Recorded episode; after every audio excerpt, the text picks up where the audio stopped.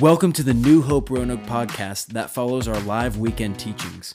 We are a church bringing hope to the Roanoke Valley. So please take a moment to subscribe or follow this podcast at the end of the message. And for more information, go to newhoperoanoke.com.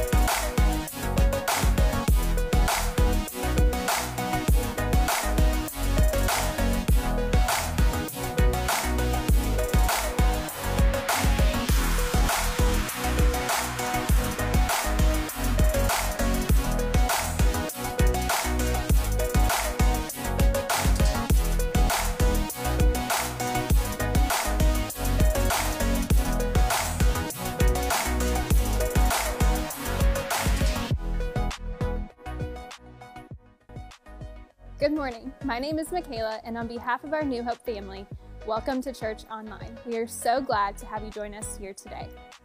As we move throughout the service, you can expect a time of worship through singing, a message from our lead pastor, Seth Bryant, as well as a time of communion and a time to give. If this is your first time joining us, we would love to connect with you. You can simply click the Connect Here link that will be posted in the chat feature. This will help us to get the information we need to get you connected, whether you want to connect with a pastor, ask for prayer, or join one of our online groups or studies. A link to give will also be shared in the chat feature. This is a great way to give your tithes and offerings in an efficient way. Simply click the link that says Give Here and follow those instructions to give online. Remember, you can also give by mailing in a check or texting to give. Kids and students also have resources available. You'll see a link in the chat feature that will say Kids and Students. To access those resources, simply click that link. As we begin our services today, we just want to say thank you so much for joining us. Whether you've been with us online from week one or today is your very first time joining us, we are so glad that you are here. God is going to move and speak in and through this service, and we cannot wait. Welcome to New Hope Online.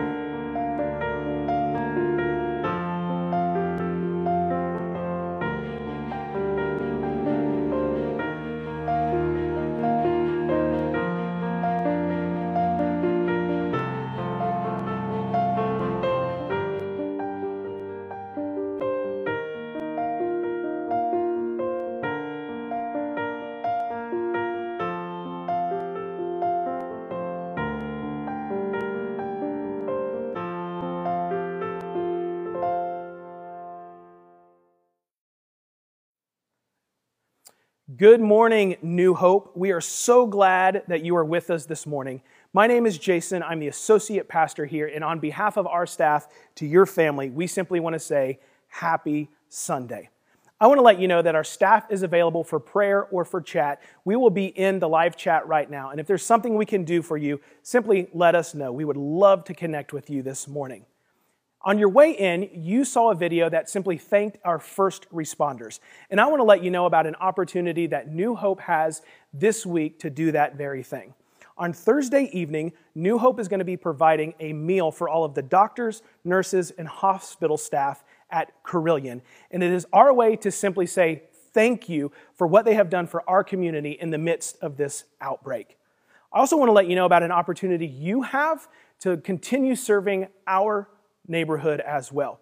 This Tuesday and Wednesday, we will become a drop site once again for the Roanoke Rescue Mission from 11 a.m. to 4 p.m. They have a need for lots of different items to continue reaching out and feeding those in our community who don't have the means to feed themselves. And we're going to be sending out a list of all of those needs today via social media. And we would encourage you, if you're able to, to please join in and drop it off Tuesday or Wednesday. Now, our lead pastor, Seth, has been taking us through a series called wilderness. And we have been looking at the book of Exodus and seeing how the Israelites were brought from Egypt into the promised land. But he has been focusing on that time in between as they found themselves in the wilderness. And Seth has been pulling out biblical principles and teaching us how we navigate this time as we have found ourselves in a wilderness as well. And what we have been doing as we've been going along is we've been sharing stories from members of New Hope who have gone through their personal wilderness. And we hope this morning that as you hear the story of Patty and Arnie, that you will be encouraged and know that God can bring you through your wilderness as well. Good morning. I'm Arnie. And I'm Patty. And we, we are, are, the Stem Stackers. We're here to tell you our story of being in the desert.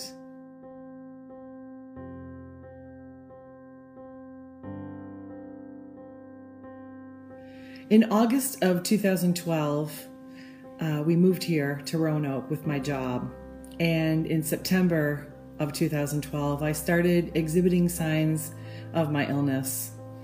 After many consultations with many doctors, it was finally diagnosed as aplastic anemia.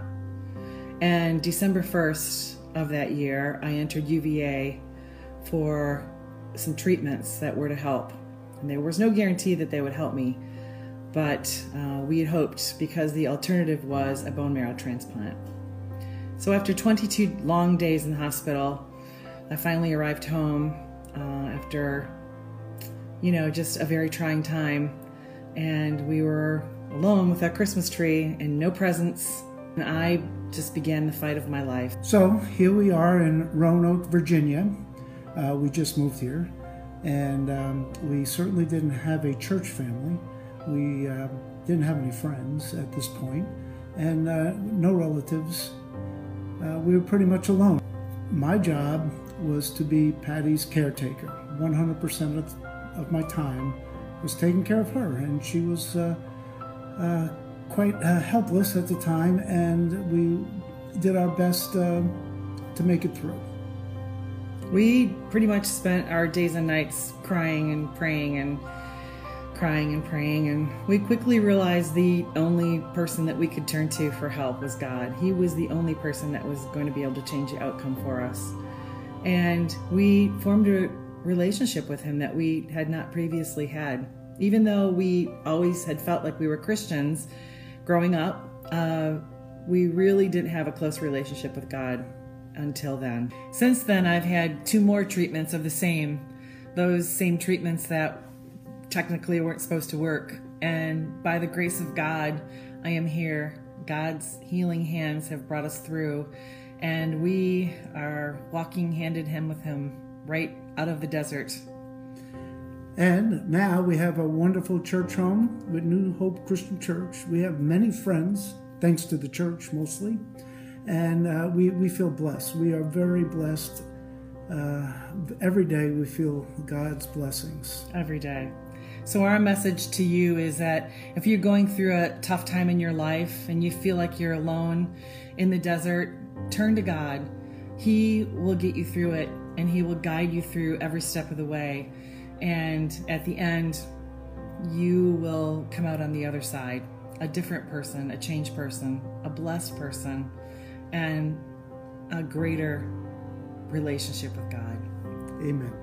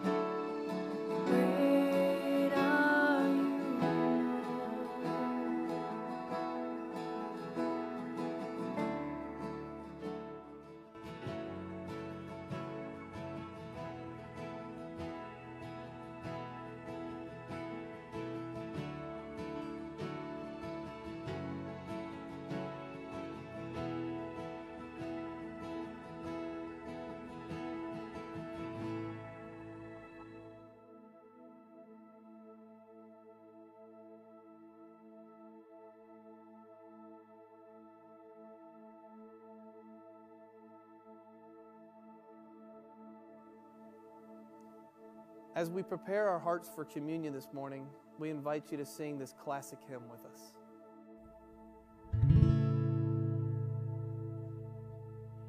On a hill far away stood an old rugged cross, the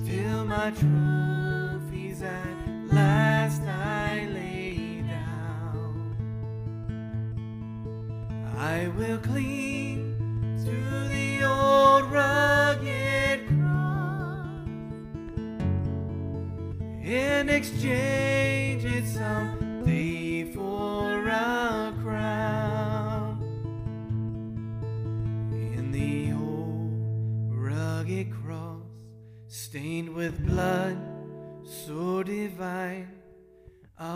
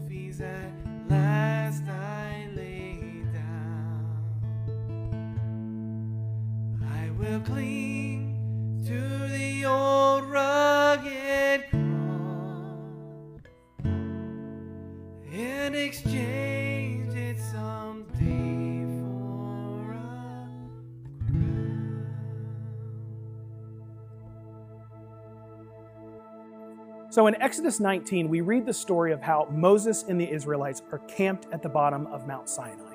And what is getting ready to take place is God is going to initiate the covenant through Moses to make Israel his people and to make himself their God. And in order to make this happen, God invites Moses up on the mountain to enter into this contract with him. And as Moses goes up on the mountain, there is a strict command that is given to the Israelite people.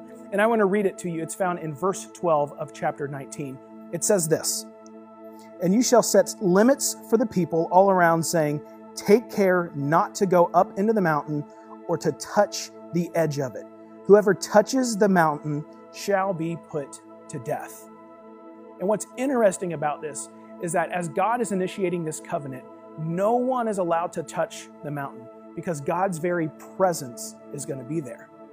And as we strike that in contrast to what Jesus did as he initiated that second covenant that allowed grace and mercy for all people, is it says in the Gospels that when Jesus breathed his last breath, that the veil of the temple was actually torn in two. And there was no longer a boundary between us and God. There's no longer the fear that if we were to come before God, there would be death or repercussions. But we are now free because of what Jesus has done to enter into the presence of our God and be with him. That's the beauty of communion. Is we get the opportunity every single week to join with our brothers and sisters in Christ and come to the foot of the cross, come to the foot of God's throne and simply be with him. Over the next couple of moments, I would encourage you to get out your bread and your juice and spend some time thanking God for who He is and for what He has done and allowed us to come before Him in His throne of grace. Let me pray for you this morning. Jesus, we are thankful, grateful people for what Jesus has done. We are uh, indebted to Him for His work on the cross, and we have found ourselves uh, in this new covenant this new time, this new era in which we no longer have to be afraid of who God is or of his power and his might. Yes, we look in awe of it, God, but we now have the ability to go up on the mountain just like Moses, to enter into the Holy of Holies and be before your very presence. Thank you, God, for that opportunity. Thank you that you once again call us children of God, and we simply get to embrace our Father and be embraced by him. In these moments, God, we send our hearts and our minds and our souls back to the cross, and we thank you for who Jesus is. And it is in his amazing name we pray this. Amen.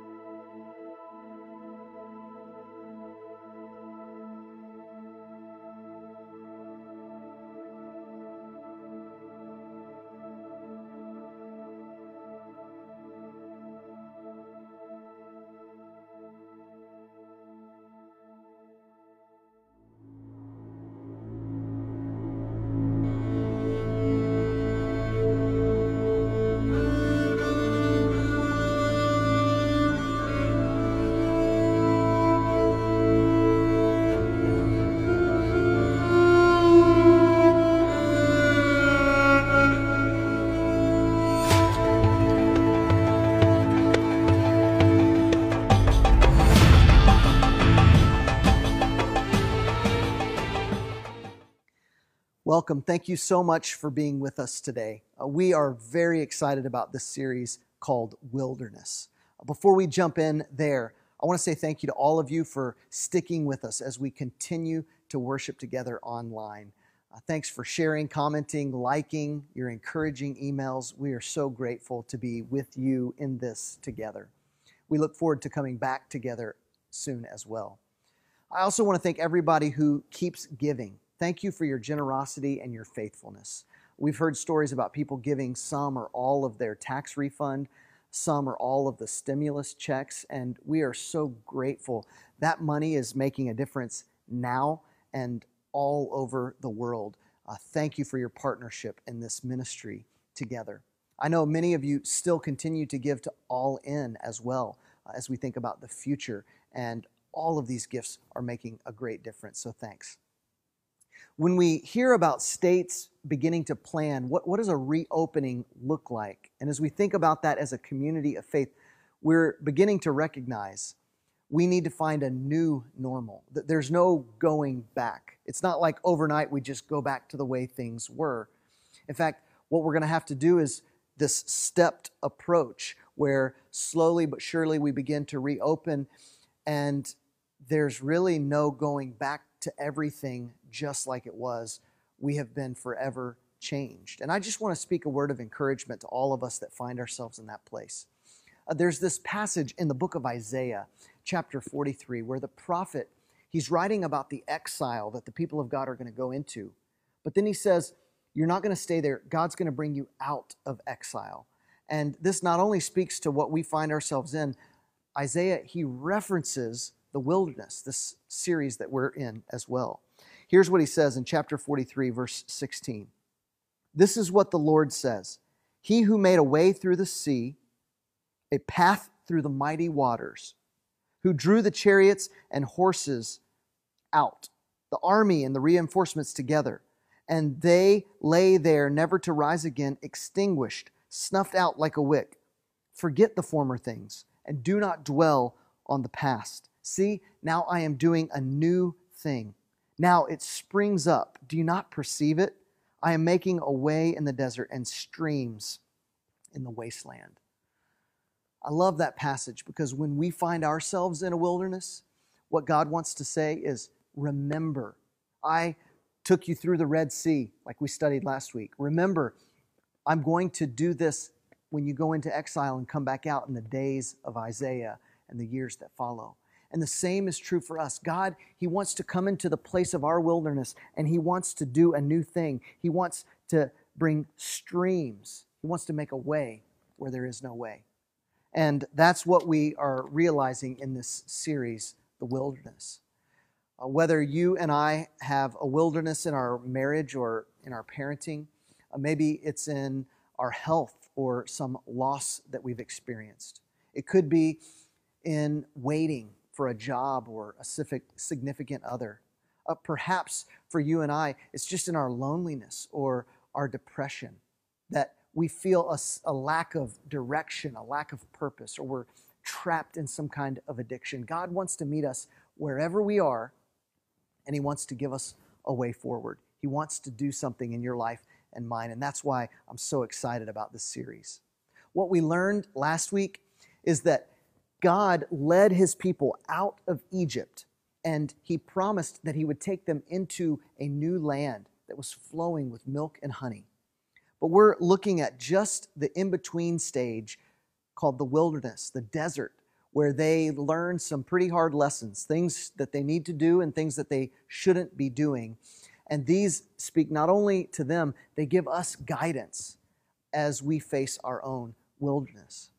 So let's look at the next stop on this journey. Last week, we learned at the Red Sea that God makes a way where there is no way. And so, what do we do when we find ourselves moving into the wilderness? We cry out to God. That's what they did. We cry out to Him. He hears us, and then He makes a way for us. And then today, at our next stop, uh, we're going to learn the next piece of the journey. Uh, we find ourselves at Mount Sinai. This is an incredibly important story, and it picks up in Exodus chapter 19. There we read this On the first day of the third month after the Israelites left Egypt, on that very day they came to the desert of Sinai.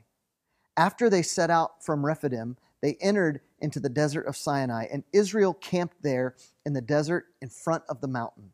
Then Moses went up to God, And the Lord called to him from the mountain and said, This is what you are to say to the descendants of Jacob, and what you are to tell the people of Israel. You yourselves have seen what I did to Egypt, and how I carried you on eagle's wings and brought you to myself. Now, if you obey me fully, and you keep my commandment, my covenant, then out of all nations you will be my treasured possession. Although the whole earth is mine, you will be for me a kingdom of priests and a holy nation. There are no words you are, t- these are the words that you are to speak to the Israelites. So God brings them through the Red Sea and to the mountain of God. They're in the middle of the desert, they're in the wilderness in Sinai. And God calls Moses up on the mountain and he says, Here's what I want you to tell my people. He, he wants them to say, You saw what I did in Egypt. You remember all the stuff that just happened? Essentially, he's saying this now you see. Now you see. You see who I am. And then he's saying, I want you to, number two, obey me. When you obey me fully, when you enter into this covenant with me, you will be my people. You will show the world who I am. Now you see, obey me, and then you will be. Here's your new identity. Because of our covenant relationship, you are a new people. And uh, he says three things about this new people, their new identity. He says they are a treasured possession. This is so amazing. It's like royal property. And then he goes on to tell them that they're a kingdom of priests, which means they have access to God. And then finally, they're a holy nation. Out of all of the other nations of the world, they are a nation set apart, and they will show the rest of the world who God is as he works in them and through them. Now, Moses, he isn't new to the wilderness. This is familiar territory. So as Moses approaches this mountain, he's been on this terrain before because you remember Moses' life. He grew up for 40 years in Egypt, in the palace of Pharaoh. And then he had to flee for his life. He went into the wilderness for 40 years. That's where God ultimately calls him at the burning bush, and he's to go back and lead the people for the next 40 years out into the new place, doing the new thing that God is going to do for them. So Moses, he's able to lead the Israelites through the wilderness because he's already been there before. I mean, of course, he can lead them because it's ultimately God that is guiding the, the pillar of cloud, uh, the, the, the fire. But God often does a work in us before he does a work through us. He does something to you and me, and then later we are able to use that experience to do the new thing that God is asking us to do. And that's where Moses finds himself. So Moses had been here before. Maybe you heard the news recently. Uh, Tom Brady is in Tampa Bay now, and he has not been there before. Uh, he has spent 19 years playing for the Patriots, and now the 42, almost 43 year old NFL quarterback is in a brand new territory, and he's had a few faux pas along the way. He was in a park that was closed. He was working out. He wasn't supposed to be there. Uh, they had to kick him out. And then uh, this one was quite funny. He went to his offensive coordinator's house. He pulls up to Byron Leftwich's house, and as he goes in, he actually realizes that he's in the wrong house. Now, take, take a look at this picture. We can't be too hard on him. These two places look so similar. Uh, there on the right is where he's supposed to be, and he walks into the house on the left. He walks in carrying his duffel bag. He throws it down, and the owner of the house, he's sitting there working at the island, and he looks up startled because a, a big man has just entered into his home. And he says, uh, Hey, how's it going? And the, the, the owner of the home says, I don't know, you tell me. And Brady realizes, uh oh. He says, Am I in the wrong house? And the guy says, I think so. About then he realizes who it is, but he's frozen. He can't, he can't ask for an autograph. He can't ask for a picture. He doesn't know what to do. He just freezes up. Brady says, oh, I'm so sorry. I'm so sorry. Grabs his duffel and out. Uh, the, the homeowner said, I've never seen someone leave a house so fast in my whole life. Well, My favorite part of the story is how Brady has a sense of humor about this. Uh, take a look at this tweet. Uh, he posted, trespassing in parks, breaking and entering, just making myself at home in Tampa Bay, right? Tom Brady in Tampa Bay, Tampa Bay. Well, we see that other people make mistakes, that other people have these faux pas, and it actually gives us some hope because we know we are much like them. It makes us feel better about ourselves. And the people of Israel, the people of God, are about to make a terrible mistake. Uh, there's so much to learn from Mount Sinai, but as we look at this through the lens of wilderness, we're going to see that God is trying to do something in them in this moment, and they absolutely miss it. So, Moses, he's up on the mountain from Exodus 19 through the next 12 chapters. He's receiving the law, the Ten Commandments, and all of the instructions. And while he's up there, 40 days and 40 nights, the people, they get restless and they decide we're going to take things into our own hands. And here's what we read in Exodus chapter 32, verse 1.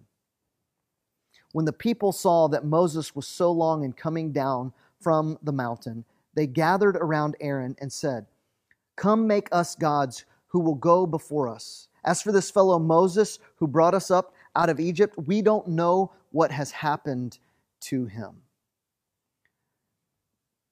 They aren't willing to wait. They want to take control of the situation and they want to move things forward in their own time and in their own way. And this was their sin, this was their m- mistake. Now, before we're too hard on everyone, we need to realize a few things. First, Aaron, the reason he gives in is because they are coercing him. In the Hebrew language, this is actually a threat to his own life. Now, he's still guilty. This doesn't excuse what he's done, but it, it gives light to why he would agree to take their gold and then to fashion it into a calf and then to give it to the people and say, These are your gods who brought you out, out of Egypt. Another insight is not just on Aaron, but on the people. You see, they have only known for 400 years slavery in the land of Egypt. Uh, they've known the many gods. Uh, they barely remember the promise that God gave to their forefathers, Abraham, Isaac, and Jacob, and who he wanted them to be. And so they, as Jeff Manion says in his book, The Land Between, they they left Egypt as an unruly mob of ex slaves, deeply indoctrinated in generations of idol worship. That's who they are. That's what they were. I like how one person says it. He says that they had left Egypt, but Egypt had not yet left them. And that's why we see them reverting to these old practices. You and I do the same thing, don't we? We go back to what we know. We cling to the past. We try to go back and pick up the things that we should have put down a long time ago. Is there something that we're still holding on to? Something from Egypt that we need to give up? God has given us a new identity. God is calling us to a new place. And in the wilderness, He does this hard work on our souls so that we become the kinds of people that He intended for us to be all along. What do we need to lay down? What do we need to learn at Mount Sinai? What do we need to learn in our own wilderness moment? You see, we already said this last week. God, He's not concerned about the destination as much as He is the journey. God isn't so interested in where we live, He's more interested in who we become. And so that's why God brings them to the mountain in the first place. Why are they at Sinai? So that they can learn who God is and who God has called them to be. He gives them a law, and th- these are the new way that they can live. These are the boundaries by which they can thrive. They will experience God in life to the fullest, and all of the people of the world will see that they are different if they will follow His commands. So, this is why they go to the mountain. This is what God is doing in this moment. And it strikes me that we are often impatient like the Israelites. We don't like to wait, do we? I mean, sports hasn't been on TV for a little while, and we're going crazy. So when the last dance dropped last week, or when the NFL draft happens, we're like, yeah, baby, sports are back. Uh, we, we did not like waiting for sports. As boring as the draft can actually be, we're, we're pretty excited, right? Uh, or maybe we think of this like our kids. Our kids, they want a new toy. Uh, they want a pet. Uh, they want something, and it's that nagging, the pulling, the asking over and over. And frankly, we don't want to give our kids everything that they want as soon as they want it. Why? Because they'll become spoiled brats. And God knows that there's some work that needs to be done on you and me in the wilderness. He wants to do the work of perseverance. He wants to give us a perspective of humility and of gratitude. God wants to teach us patience. You see, God's view of time is different than ours. He left his people in Egypt for 400 years, trying to make them into a certain kind of people. He is going to take them through the wilderness for 40 more years. They're going to spend one year at Mount Sinai. And so, God, He is not nearly as uh, uh, intuitive to time as we are. We feel it more acutely. God, outside of time, He's trying to create something in us. And we would do well to learn from the Israelites and to see what is it that God is doing in our wilderness so that we can move through it the way He intends. Well, here, here's the lesson. What lesson do we learn? First, we don't do what the Israelites did. Uh, we do not try to take control of the situation and worship other gods, to go to our own satisfaction and fulfillment. Don't take control. Only control the things that we can control, which ultimately is this we realize we can't control anything because God is the one who's in control.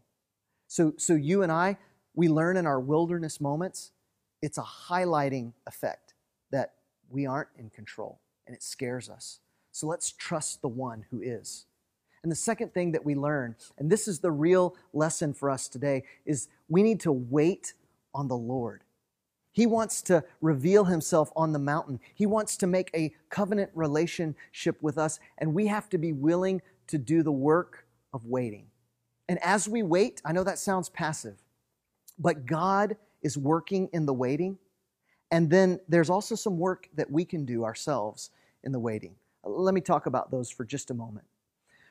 God is working in the waiting even when we don't see it. Think about Moses. He was a baby that was born. The people were still in slavery. They didn't know that God was moving. And then Moses grows up in the house of Pharaoh. They still didn't see the work that God was doing in the waiting.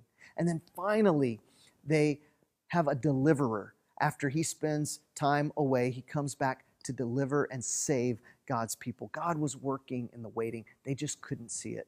And the same is true for you and I. And then, not only this, there's some work that you and I can do in the waiting. We have an opportunity to become the kind of people that we should have been in the first place.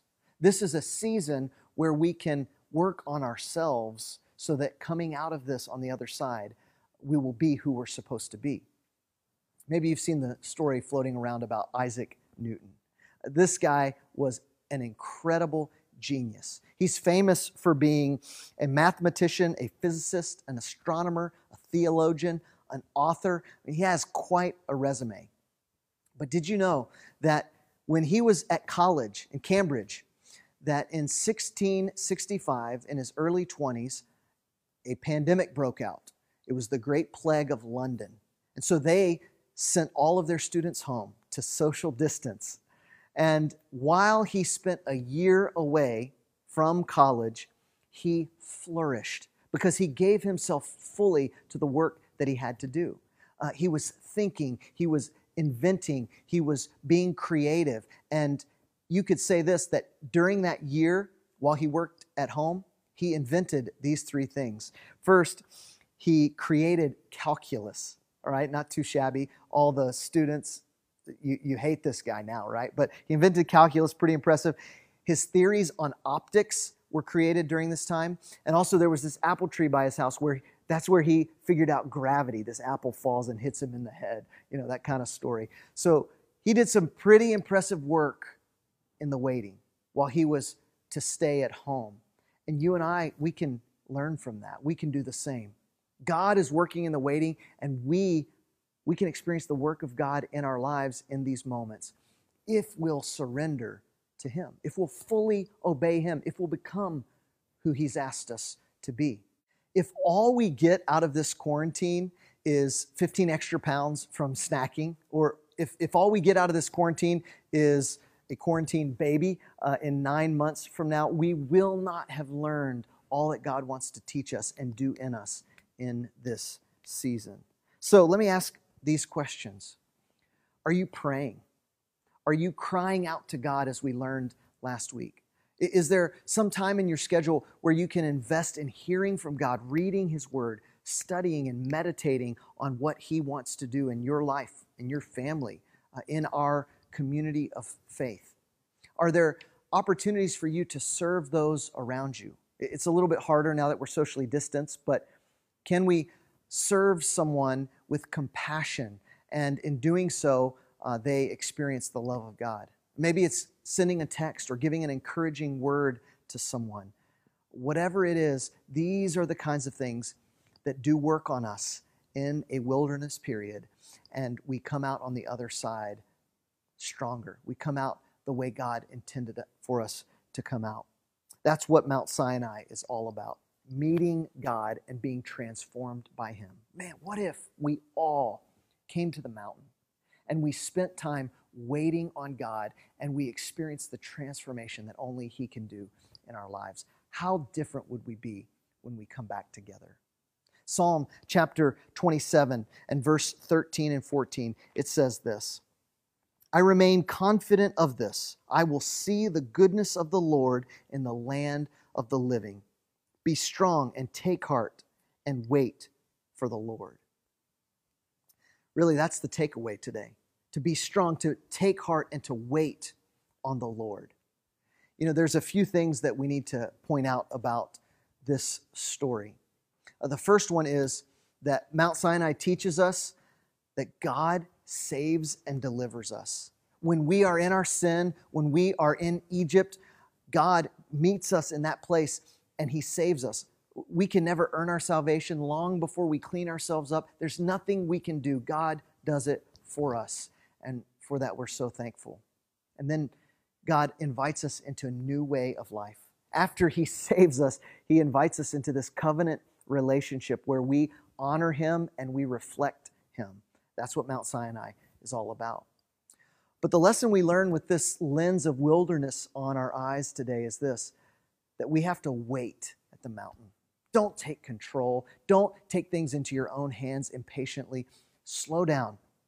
Let God do the work in us of waiting. Be strong, take heart, and wait on the Lord.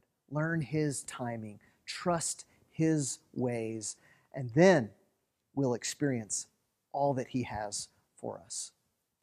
You know, the two things that we've seen so far last week what do we do in our wilderness? We cry out to God, and then we follow the path He gives us. And the second thing is this we wait on the Lord, and we realize He's working in the waiting, and He's going to bring us through this. So we should take heart. We should be strong and take heart and wait in the Lord. You know, the last thing is this Moses.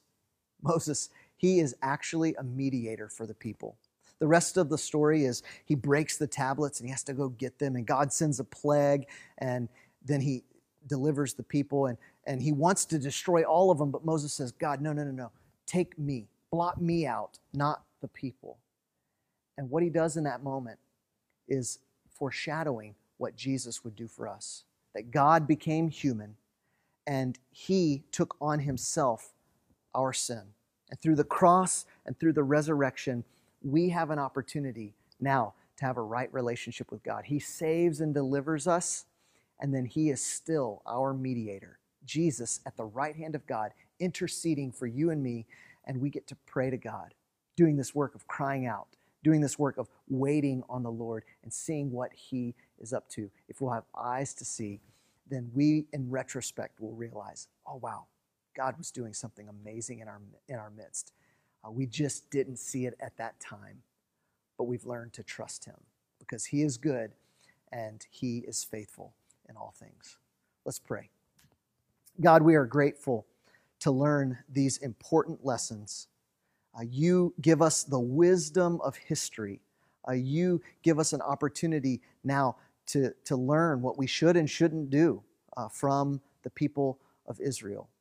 And I pray that you would give us the ability to lean into this moment, to lean into this season of waiting and trusting, so that we honor you and we come out on the other side of this fully obedient, learning uh, to live the way that you intended, experiencing all that you have for us in this life. We thank you most of all for Jesus who makes that possible, and we pray this in his name. In Jesus' name, amen. Thank you so much for joining us today for Church Online. Our pastoral staff is online and available in the chat to take any prayer requests or to help you get connected. You can also connect with us through the virtual lobby. You'll see the link to that in the chat as well. You can visit our church website, newhoperoanoke.com, to find more ways to get connected. We hope to see you next week.